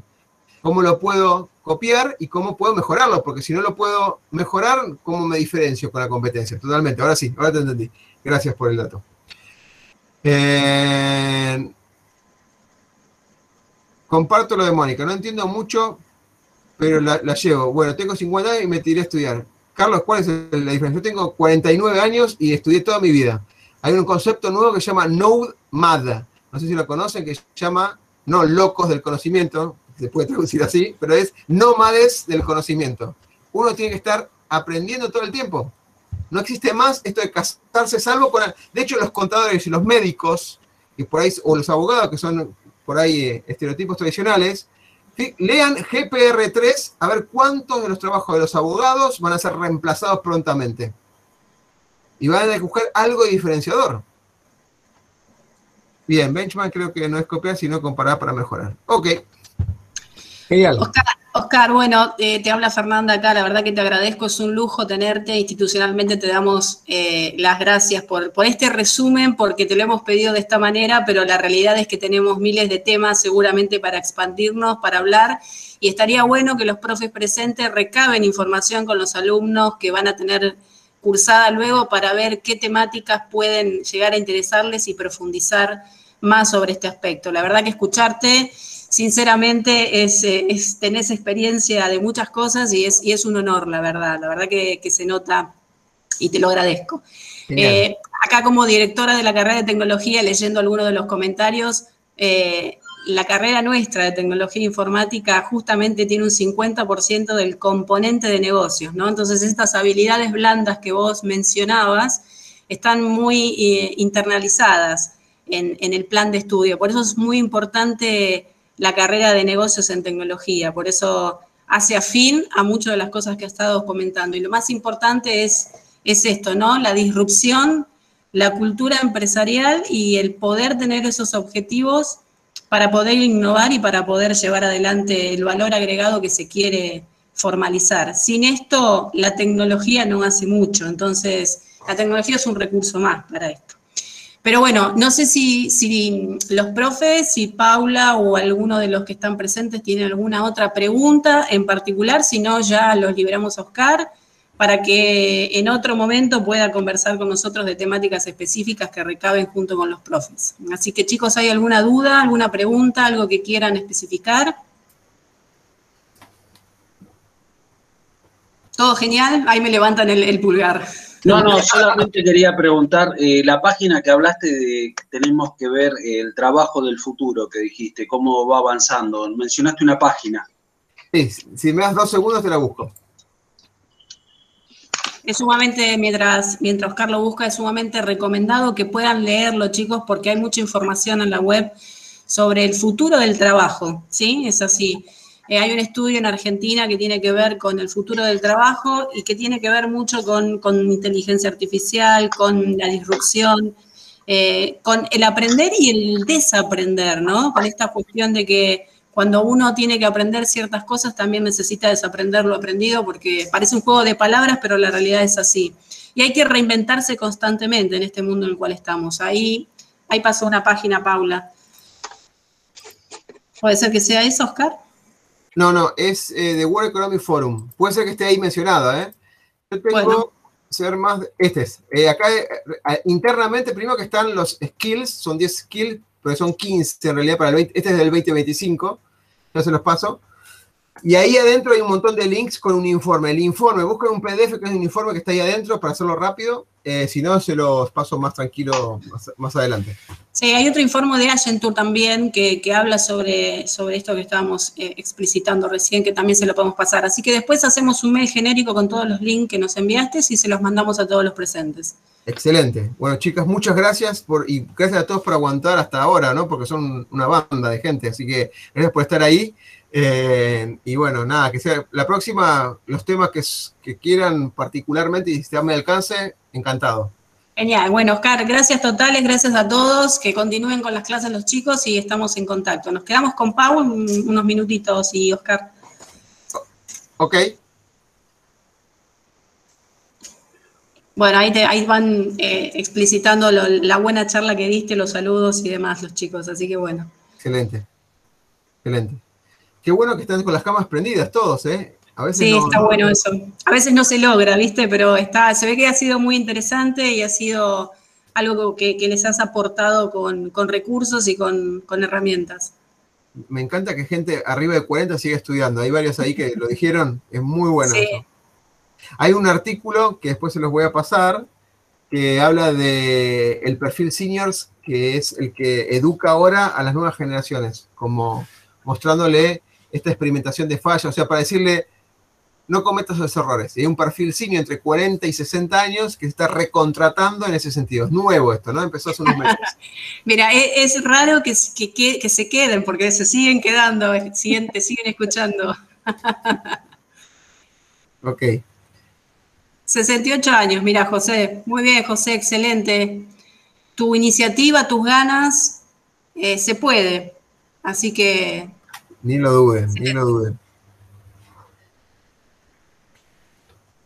saludos de Chile, Francisca Munda. Bueno, Francisca, saludos.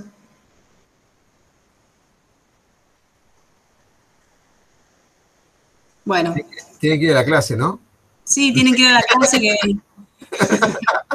Una de las clases es el chavo, ahí saludan, es de diseño de negocios en Internet. Y la